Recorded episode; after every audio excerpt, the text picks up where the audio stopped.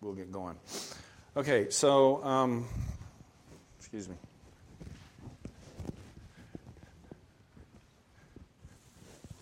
My stuff. Okay, let's open with a word of prayer, real quick. Gracious Father, we thank you so much. And it's frankly unbelievable that we have the privilege and opportunities that you afford us. Father, that you deign to uh, t- uh, even take notice of us, let alone to love us and, and to uh, give us such good things uh, as your word, as your revelation about yourself, um, as your son. Uh, and as our faith. We stand amazed and in awe of um, who you are uh, and who you are to us. We ask, Father, that you will, in this hour, um, open our hearts and our minds to your truth, that you will um, close it off to any error or false ideas that may, be, may come across. You'll help us to understand and to see you truly as you are. And um, in so doing, Father, sanctify us to your glory. We pray this in Jesus' name. Amen. Okay. Um, so we're starting a new series. Uh, I believe it was introduced a few weeks ago by uh, Blake, and I believe he held up a great big thick book, right? Like this. And did it intimidate and scare anyone? Seth was intimidated and scared when he saw the book, and having read the first four chapters of the book, is now, as he in his words, terrified.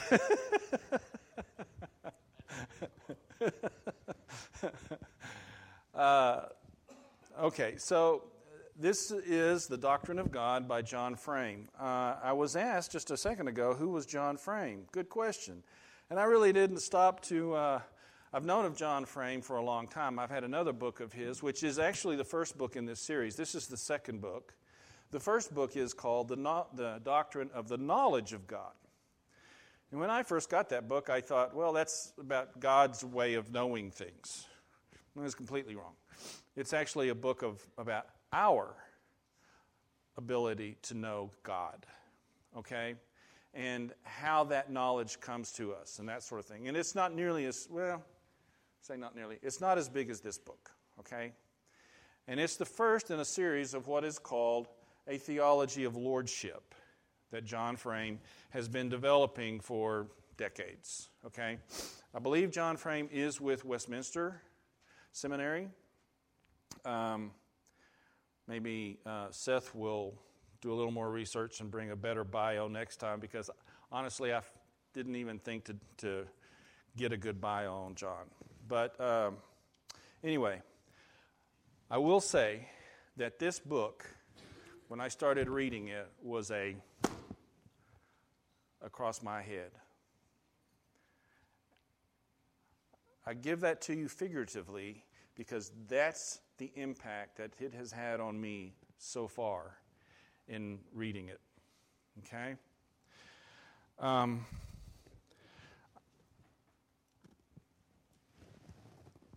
why is this? Um, nope, that's not the right key to, to press to get anything to happen. Let's start. Okay, so why is this top subject so important to us? Or let me ask it is there anything more important than a right understanding of our God? Can you think of anything that's actually more important? So, the doctrine of God, let's do a brief history. In the early part of the in the early church, there was quite a bit of work done to develop a doctrine of God. However, it was heavily influenced by Greek philosophy, and that has carried over um, pretty much down through the ages. Uh, in uh, the Middle Ages, there was a g- good deal of scholasticism that devoted time to the doctrine of God. When um, Aquinas, uh, for example, um, has almost um, th- three quarters of his Summa, uh, summa contra genti, gent, Summa, okay, Gentiles, uh, his work on God, three quarters of it was devoted to the doctrine of God. And it, it pretty much was very philosophical. And what do we mean by philosophical? Well, we get from the, development of the doctrine of God, we have words such as being and substance and attribute. If you'll recall, we, we, you know, we use these words even in our, even in our creeds and, and the Christology, or in our Christology, we use these words. Well, these are not necessarily biblical words, they're philosophical words, and they come from Greek philosophy. And that doesn't mean that they don't have some merit and they don't give illumination into the, the understanding of who God is. But that's not necessarily the terms that the Bible uses when it talks about God. Okay, when we get to the Reformation, the Reformation was primarily concerned about um, salvation and moved a number of topics that, was, that were, had historically been under the topic of God in under salvation, such topics as election. Election is an act of God, and it sat under God prior to the Reformation. The Reformation moved it under the doctrine of salvation. But to give as, as a contrast, Calvin, in his Institutes, three big volumes, as big as the, each volume as big as the book I just held up, okay, only devotes four chapters to the doctrine of God. Okay, so following him, following the Reformation, there, was, there has been more de- development on the doctrine of God, but it has too has been primarily scholastic in nature. It's drawn from the scholastics and basically just simply develops these, conce- these philosophical concepts about God in ever more detail.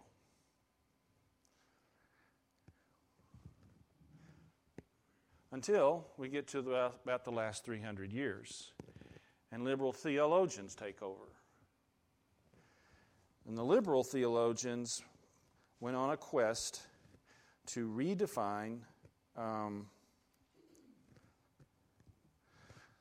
you know, God in other in terms other than the the terms that the, the Bible gives us. When we get to the modern day, um,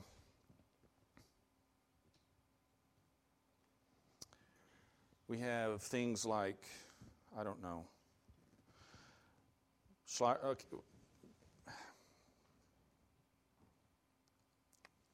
we get to the modern day, and um, we have a plethora of different views of God. Okay? Um, so, what should our approach be? First of all, what is our source? What should be our source? The Word. And who wrote the Word? God. We say that the Bible is God's Word, written down to man. Right? Now I want you to stop and I want you to think about that for a minute. Because we're going to we are going in the next in the coming weeks start looking at a lot of passages in which God talks about himself in ways that are very very unsettling. very challenging to our notions of what how the world should work and, and, and, and challenging to our experience. And when, when I say that the book was a slap across the head, it's like, how did I not ever see this? Okay? And and yet it's and yet it, it, has really been a, a bit gut wrenching, to be honest with you. What God says about himself. So you and, and it becomes a problem of, well, then do I really believe this? Is this really, can this possibly be true? Okay? And so I want us to stop for a minute and, and settle in our minds. Do we truly believe that Scripture is inerrant? Is it trustworthy? Is it really, is it really suitable for your life, living, and practice? You need to settle that question and hang on to it for this ride. Okay, so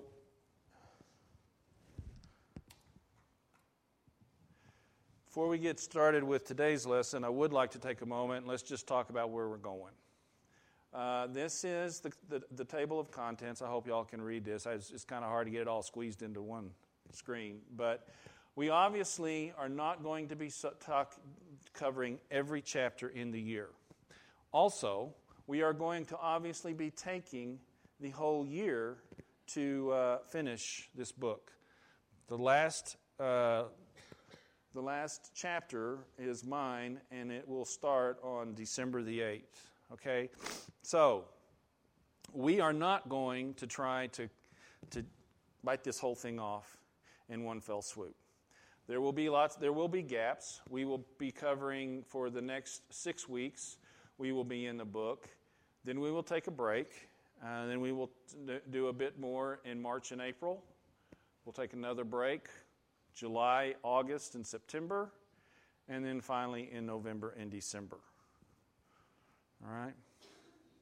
And we'll try to keep this in front of ourselves as we go along, just as a reminder of, of what we're, where we're at and where we're going. Sure.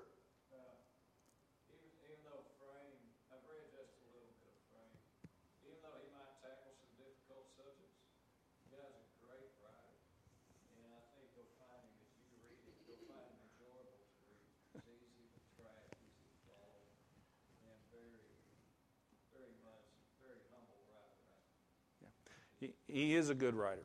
He really is. It, it, it is not a slog to get to get through his chapters. Uh, uh, that's for sure.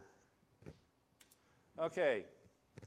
So my cha- so the first chapter or the second chapter is um, the centrality, or is called the Lord. Is actually the name of the chapter, and frame begins with the centrality of lordship. So let's turn to Exodus, uh, the third chapter, because we're going to be coming back to this frequently.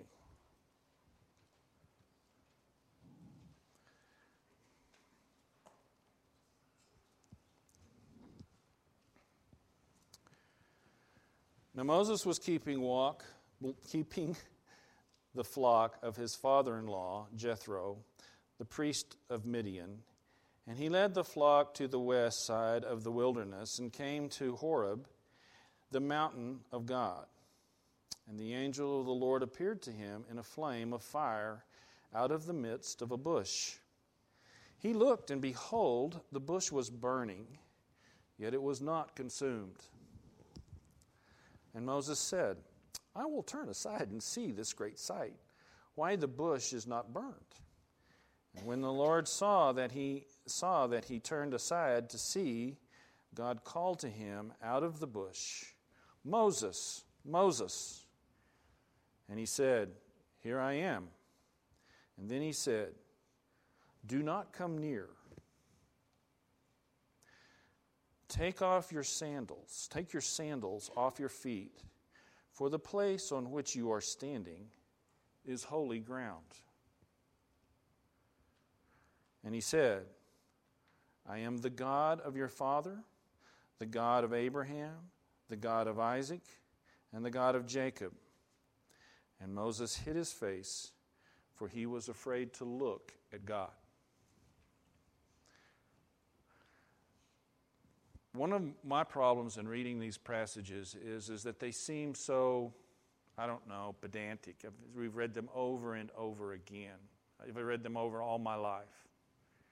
And I just sort of gloss over some of the, the, the nuance of what's being expressed in the passage. Okay? But what's just happened here is a voice out of a bush has spoken to Moses and said, I am the God of your forefathers. And the moment that Moses recognized who he was speaking to, what did he do?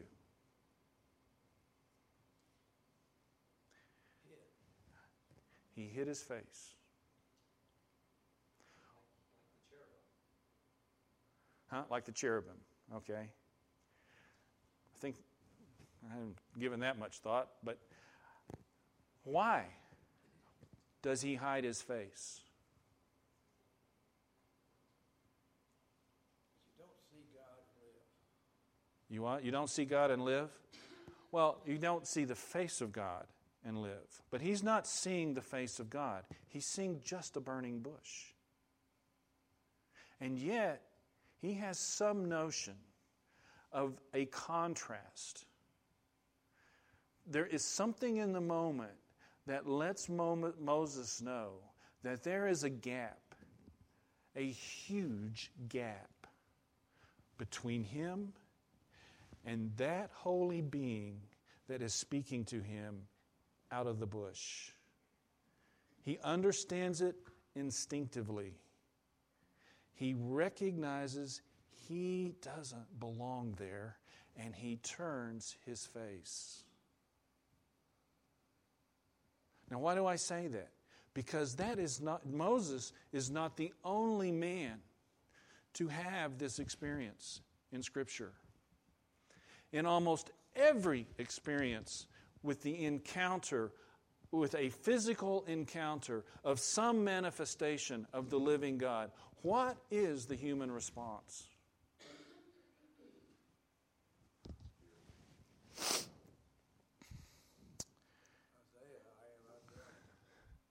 Well, we'll get to some more. We're coming to them. then the Lord said, I have surely seen the affliction of my people who are in Egypt, and have heard their cry because of their taskmasters.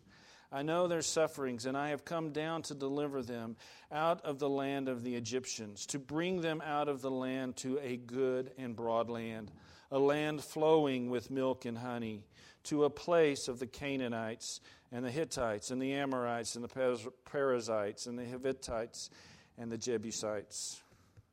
And now behold, the cry of the people of Israel has come to me. And I have also seen the oppression with which the Egyptians oppress them. Come, I will send you to Pharaoh, that you may bring my people, the children of Israel, out of Egypt. And he said, But I will be with you, and this shall be a sign to you that I have sent you. When you have brought the people out of Israel out of Egypt, you shall serve God on this mountain. Then Moses said to God, If I come to the people of Israel and say to them, The God of your forefathers has sent me to you, they will ask, What is his name? Is that what they're going to ask? When he says, what, what, when they, they're going to ask, what is his name? Isn't that a little bit strange? I mean, they might ask, Are you sure you spoke to God? You know, are you sure that's what you weren't just having a, a hallucination? I mean, that's the kind of question I might ask. But I'm, I'm not sure that I would, would, would ask, What is his name? Okay? But Moses asked this question What is your name?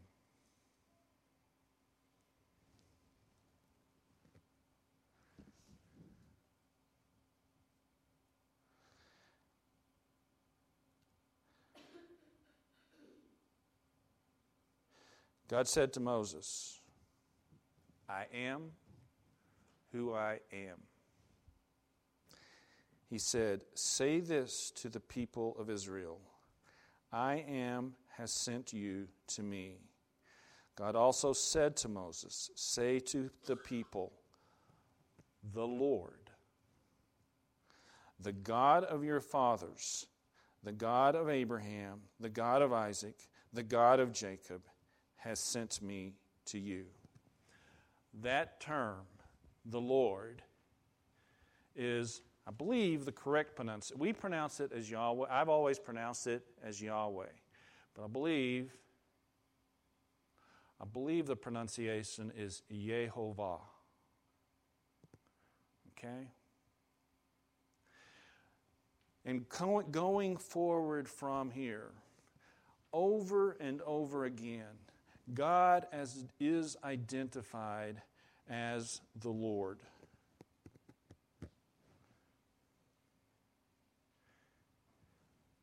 And we find name and Lord throughout Scripture in contexts that are central to his nature, his dignity, and his relationship with his people. More often than not, in contexts that are related to his acts and actions.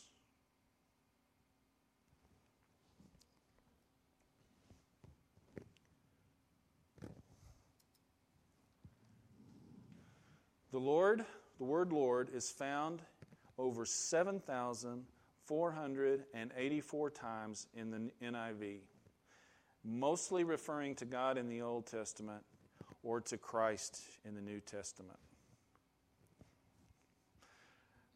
7,000, over 7,000 times. The Lord, and, and, in, and in probably more than half of these, it is God referring to Himself. I am the Lord. I, the Lord, will. Over and over and over again that they may know that I am the Lord. Okay? And so this is a quote from uh, Frame. In view of the centrality of lordship in the Scripture's own doctrine of God, and specifically in its Christology, it would seem an obvious choice as a central motif for a theological discussion. And that is then what we are going to proceed to do.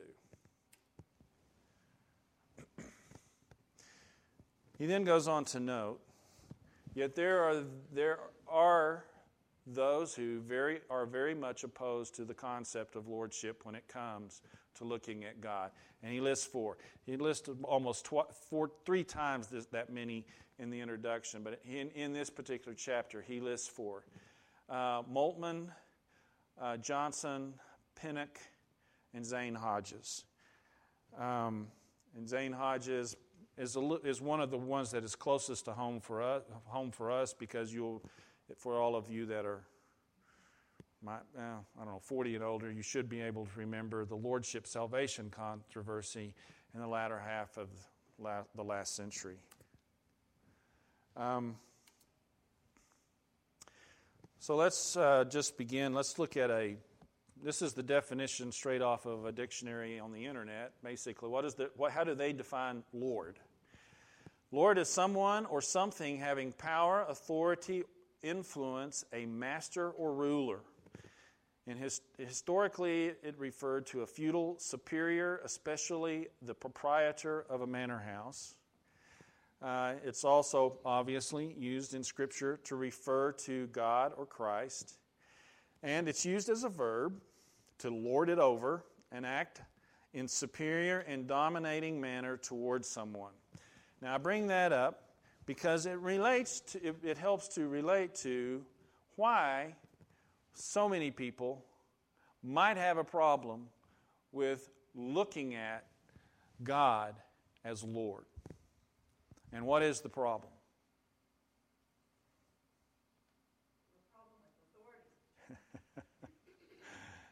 the problem is that we, if He is our Lord, then we belong to Him. And we want to belong to no one but who? Ourselves. Okay, so in human history, and, and, and perhaps, you know, there's good reason. We've got pretty good uh, reason for perhaps not really having a good feeling about Lord, all right? Throughout history, I mean, lords have been oppressive patriarchs. Nebuchadnezzar, Pharaoh, Nebuchadnezzar, Cyrus. I mean, think of, think of the, the, the millions and millions of people who suffered their whole lives in abject slavery throughout the centuries because of the power of a few men. Move on to Roman emperors. They didn't do so well either. Okay? Feudal lords in the feudal system throughout the Dark Ages. European kings. Dictators in the 20th century. Human lordship has not fared well in terms of how it has treated its people.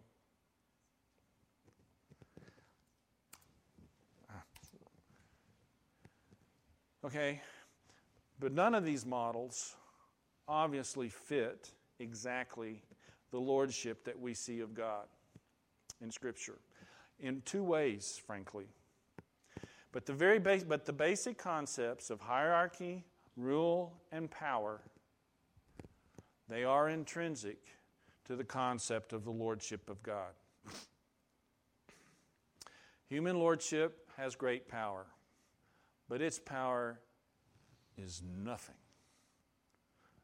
Nothing in contrast to the power of God.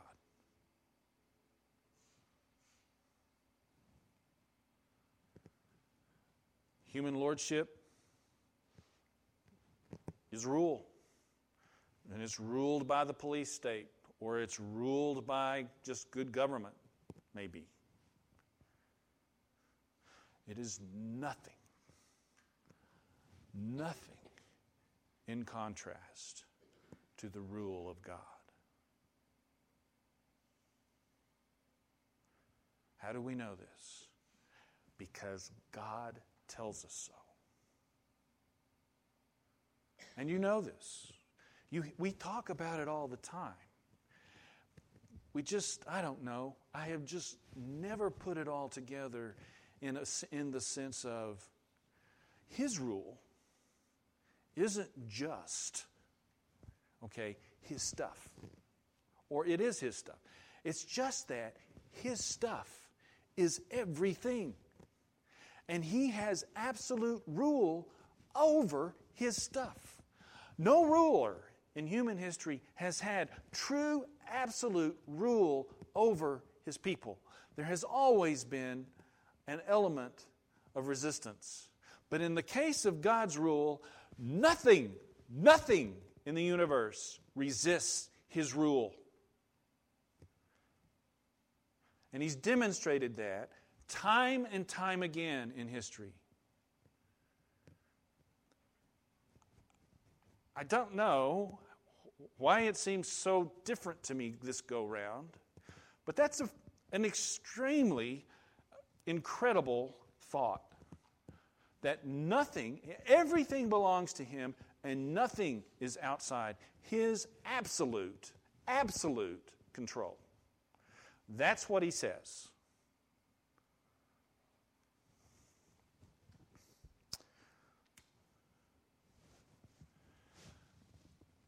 And yet, the very nature of liberal theology for the past 300 years has been to assert human autonomy.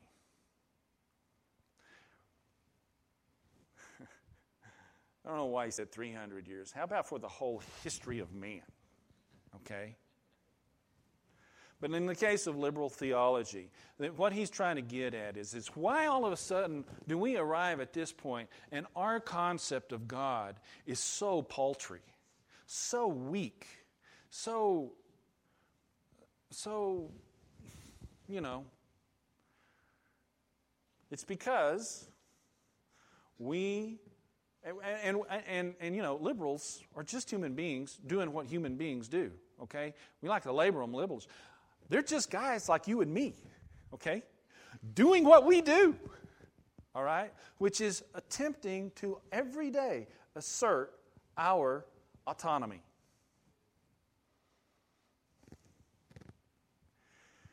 And they want to avoid at all costs any notion and let's just make it personal. I want to avoid almost at all cost any notion that I belong to somebody else. I don't want to think about that. And the implications of that. That I must think according to someone else's standards. I mean, I, you know, I don't want to do that. And that I must obey someone else without question. I should always have the right to ask, do I have to?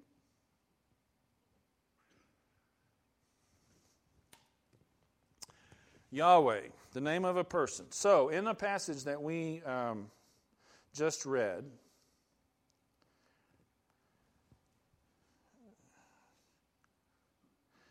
um, when God says, I am who I am. He says, Say this to the people, I am sent you. And then God says, Say this also to Israel, the Lord.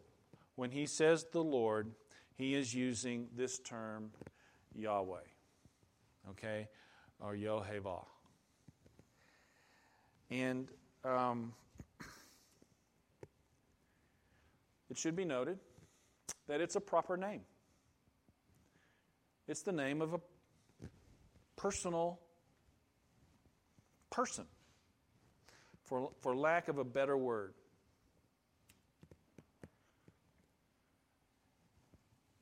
It refers to someone who acts and speaks. He has his own goals, his own purposes, his own standards, his own delights and hatreds. And he relates to us, and we dare not take him for granted.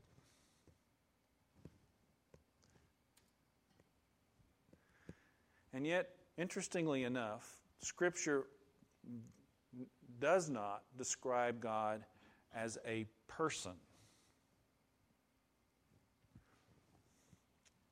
It is an, an, the idea of person is an extra biblical word, much like the Trinity, that we as persons apply to help our understanding of God. There really is no way for us to talk about God as a. And, but why do we say He is a person? Because God says, I am the living God.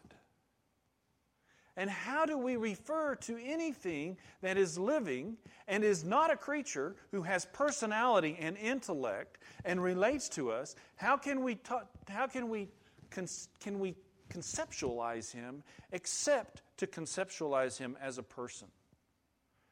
And so we do. But God does not refer to himself as a person.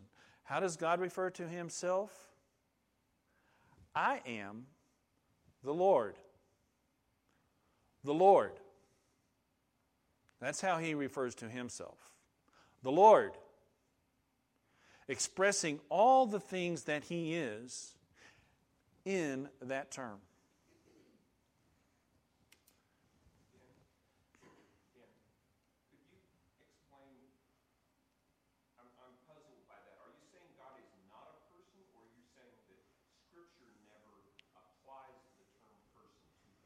No, I'm, I'm, I'm, I'm, I'm saying that Scripture never applies the term person. God does not refer to himself as a person. Okay? I'm not, I'm, I'm, not, I'm saying that we have no other way to talk about him except in terms of personhood. Okay? I'm saying we don't have any means. I'm just saying that God does not refer to himself that way. And so we should keep in mind that when we're speaking of God, we're not speaking of person as we think of persons. Okay? He's, he's not like us. Okay? In that fashion. And, and, and, I, and, and yet he and yet and the problem i think here is, is that god relates to us and he it makes it clear in scripture. He relates to us at a very deeply personal level you know intimate loving level. Okay? And so we bring him down. In, in that we can't help but bring him down. Bring him to be kind of like us but, but God in Scripture doesn't afford this, us that opportunity, does He? He's, he makes it quite clear. He's not like us. We, in certain ways, are like Him. But He is not like us.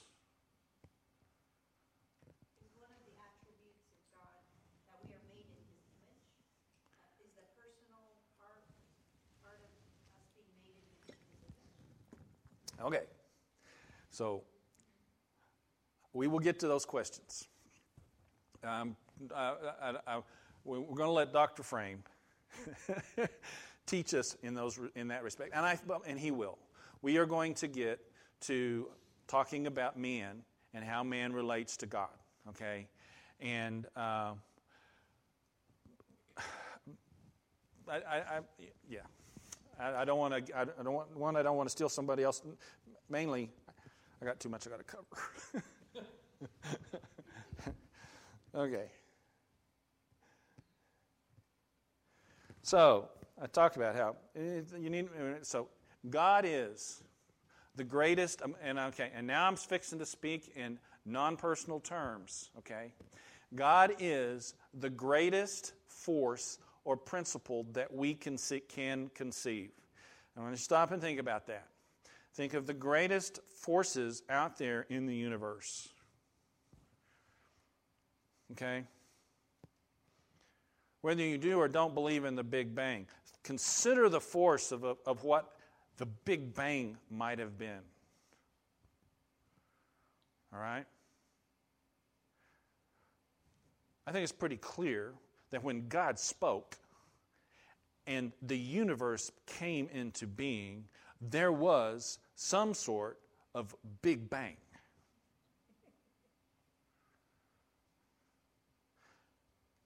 And that was done with his voice. He is the greatest power, force, principle that we can conceive. Anything that you can conceive greater than Him, then your conception of God is too small.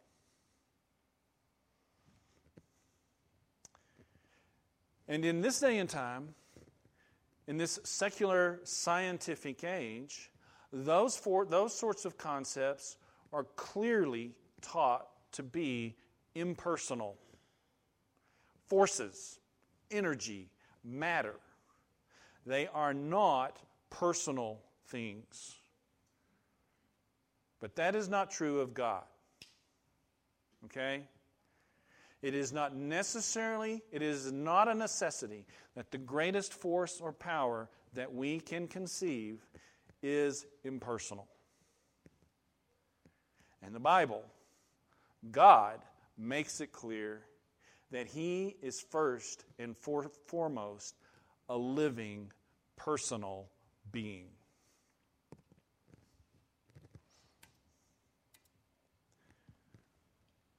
Thus, we see in Scripture the reverse of the naturalistic worldview that we have been taught. Personal trumps impersonal. Since all impersonal forces are created, controlled, and directed by a personal God. Naturalistic thought teaches that everything personal, all consciousness, derives from impersonal matter and energy. The Bible tells us that matter, energy, motion, time, space are under the rule of a personal Lord. All the wonderful things that we find in personality, intelligence, compassion, creativity, love, justice are not ephemeral data doomed to be snuffed out, snuffed out in a cosmic calamity. Rather, they are aspects of, that, of what is most permanent and most ultimate the Lord.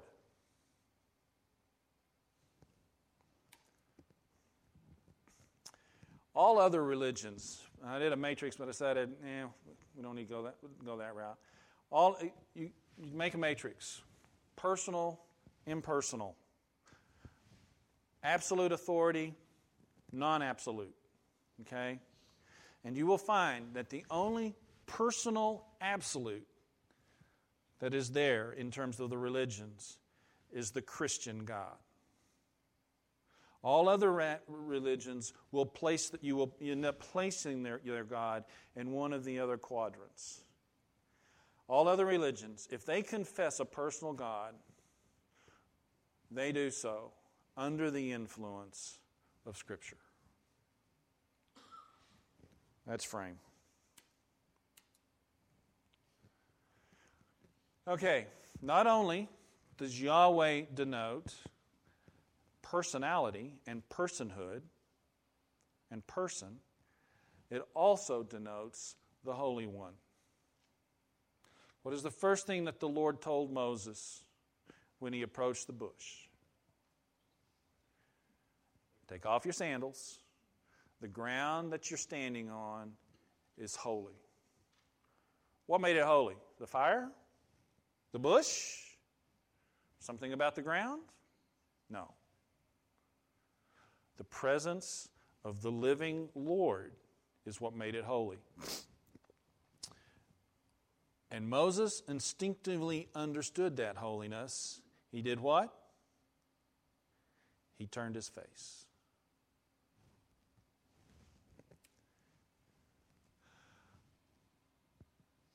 Yahweh, okay, so uh, holiness then is God's capacity and right, right to arouse our reverent awe and wonder. It is his uniqueness. It is part of why he probably doesn't refer to himself as person. He is unique among all personalities. All, ever, anywhere in this universe, outside this universe. He is unique. There's only one. One Lord. Okay? His tra- and it reflects his transcendence as a result, his separateness from all that he has made. And because we are sinners as well as creatures, God also stands over and against us as ethically pure. And God tells us to step back.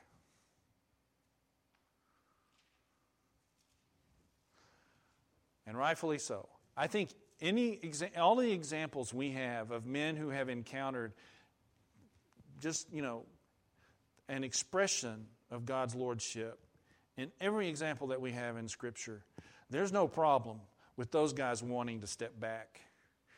They want to hide, all right? That's what they want to do. When confronted with a holy, living Lord, what they want to do is they want to hide.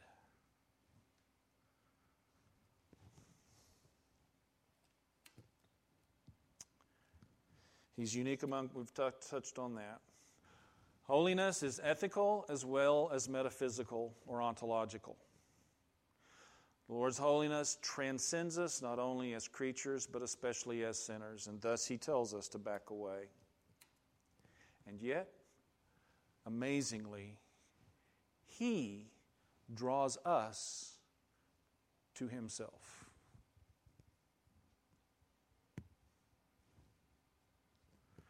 And he started with Israel.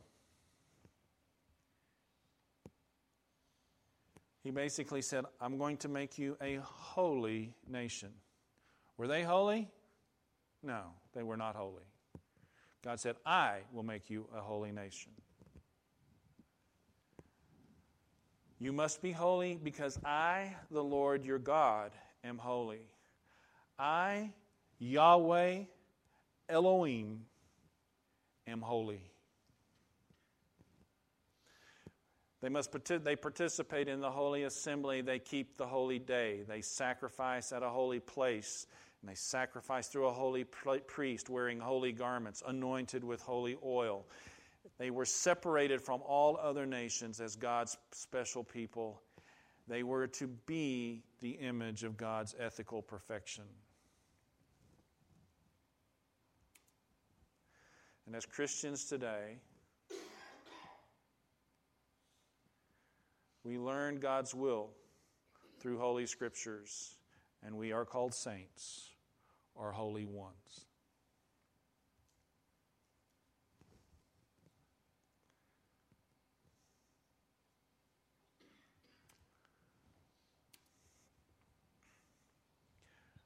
Holiness, then, is a very rich concept. It speaks of God's transcendence and separation from finite sinful creatures, but it also speaks of how God draws them to Himself, making them holy. Holiness marks God's transcendence, but it also marks His immanence, His presence to redeem us.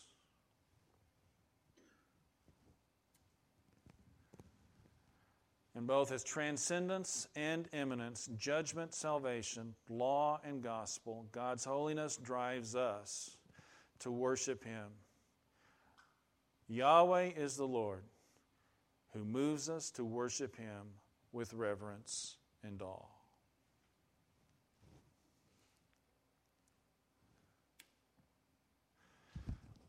And the last point that we want to make about lordship is that lordship is, is it comes to us in a covenant relationship. Lordship does not come to us at the whim and will of a tyrant. God exercises his lordship through covenant. Lord implies that there are servants or vassals. It's part of what is meant to be a Lord, which implies that there is a relationship between the one, the Lord, and the many. All right? And so, what is the nature of that relationship? Does lordship qualify as an overarching motif for the understanding of God? Okay. Now, basically, Frame is defending his choice of lordship as the paradigm through which, or the perspective through which to look at God and the doctrine of God. He asks, shouldn't we begin with some? Okay, so he asks, should we begin where the, you know, we've always started, which is with the ontological trinity, and start talking about his, you know, his godly attributes of aseity, eternality, those sorts of things. Lord, the concept of lordship, in which we are very much a part of it, isn't that sort of a man centered approach to looking at God? His response is fourfold. We've already pointed out, and, and I did you guys a disservice. I had a whole list of passages that I wanted to read to you today. Okay? Hopefully, you will get to read those passages um, d- during this time. Part, part of the thing is, the, the deal is, is that it isn't just any singular passage that drives home this aspect of God's lordship. It's the weight of the myriad of passages that there are in Scripture that talk about Him as Lord and he's, what he does, and in the context that he says, I am the Lord. The things, the acts that he does, that they may know that I am the Lord. All right? Wake up, Ken. He is the Lord. I am the Lord. Okay? Wake up. Understand this. Realize this. I am the Lord. And, and I, but I don't have time to do that. So I'll just yell at you. How's that?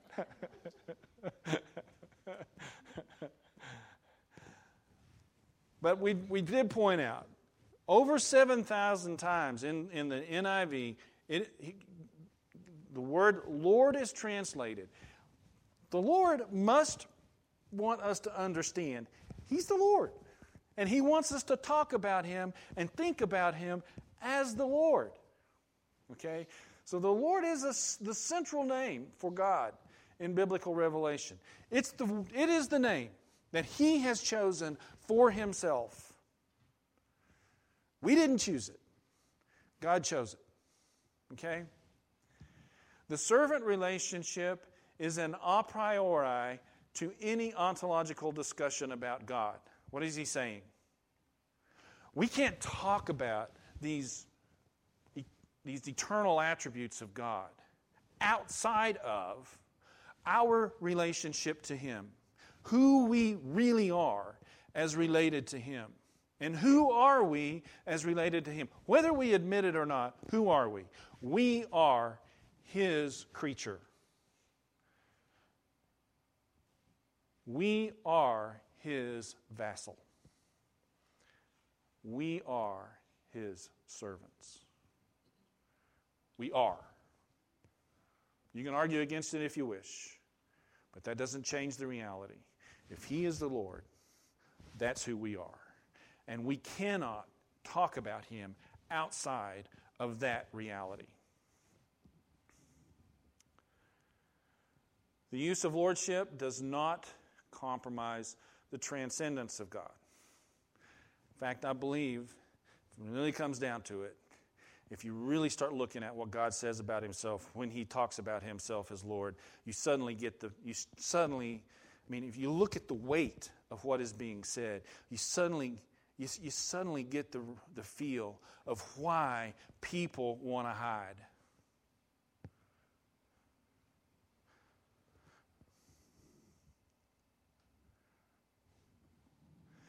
Even John Calvin recognized the inseparability between the knowledge of God and the knowledge of ourselves. And he said he did not know which came first. That's a philosophical, theological statement there. But basically, frame here in this, this, this brief moment here, he's, he is giving his apologetic for why lo, lo, approaching the doctrine of God from lordship is warranted and worthwhile. And I think the argument is very straightforward. If that is the name, if the Lord is the name that God has chosen for himself, and if the Lord is the name that God uses to teach, to reveal himself to humanity, then that's where we need to start. Is where God has chosen to start.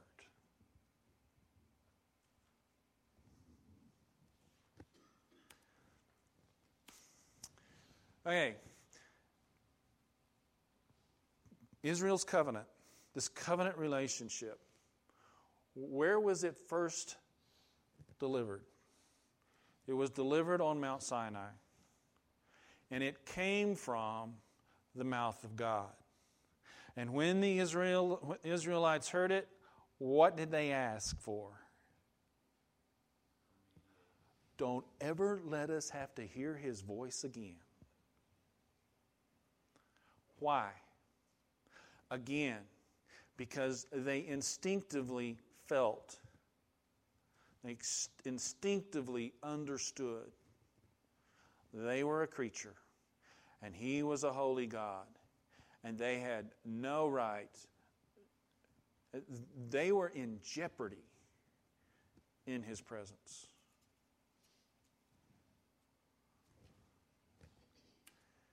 What did He do next? He wrote it on tablets of stone.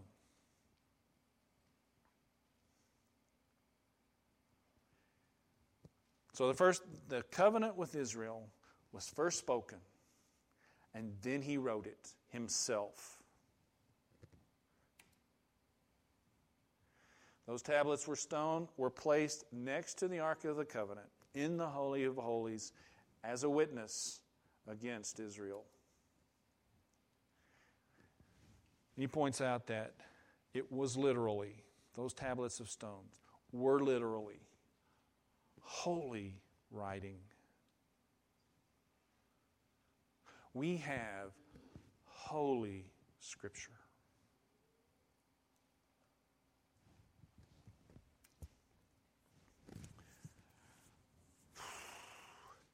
Israel's relationship to God was not governed by their own imaginations or by any religious wisdom or by scholarship or oral tradition, but was governed by a written word authored by the Lord, not man.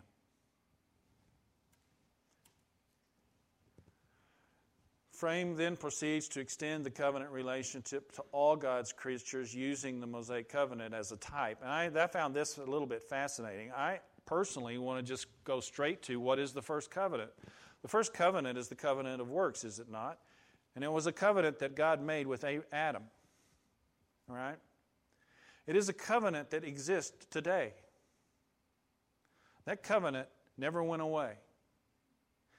And it is the covenant under which all men are judged. It is a covenant of works. There are other covenants, and there is a new covenant. So I'm not saying that it's the only covenant. But, but, but, but Frame chose to use the Mosaic covenant as a type, and he talked about how in the creation narrative of Genesis, God defeats darkness and divides the waters, as he did in Egypt. Interesting concept. His powerful word commands new creatures to come into being, and they obey. They come into being. We come into being. At the end of his creative labor, he makes a holy place for himself and mankind. And he treats all his creatures, including man, as his covenant servants.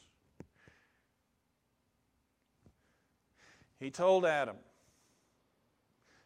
You have anything in this garden except the tree of the knowledge of good and evil. Don't touch it. The covenant of works. Because in the day that you do, you will surely die. Okay? That covenant has never been abrogated, it still exists today. Covenant of works. If you can live a perfect life from the time you come out of your mother's womb, God will let you into heaven. Problem is, you can't. Can't be done.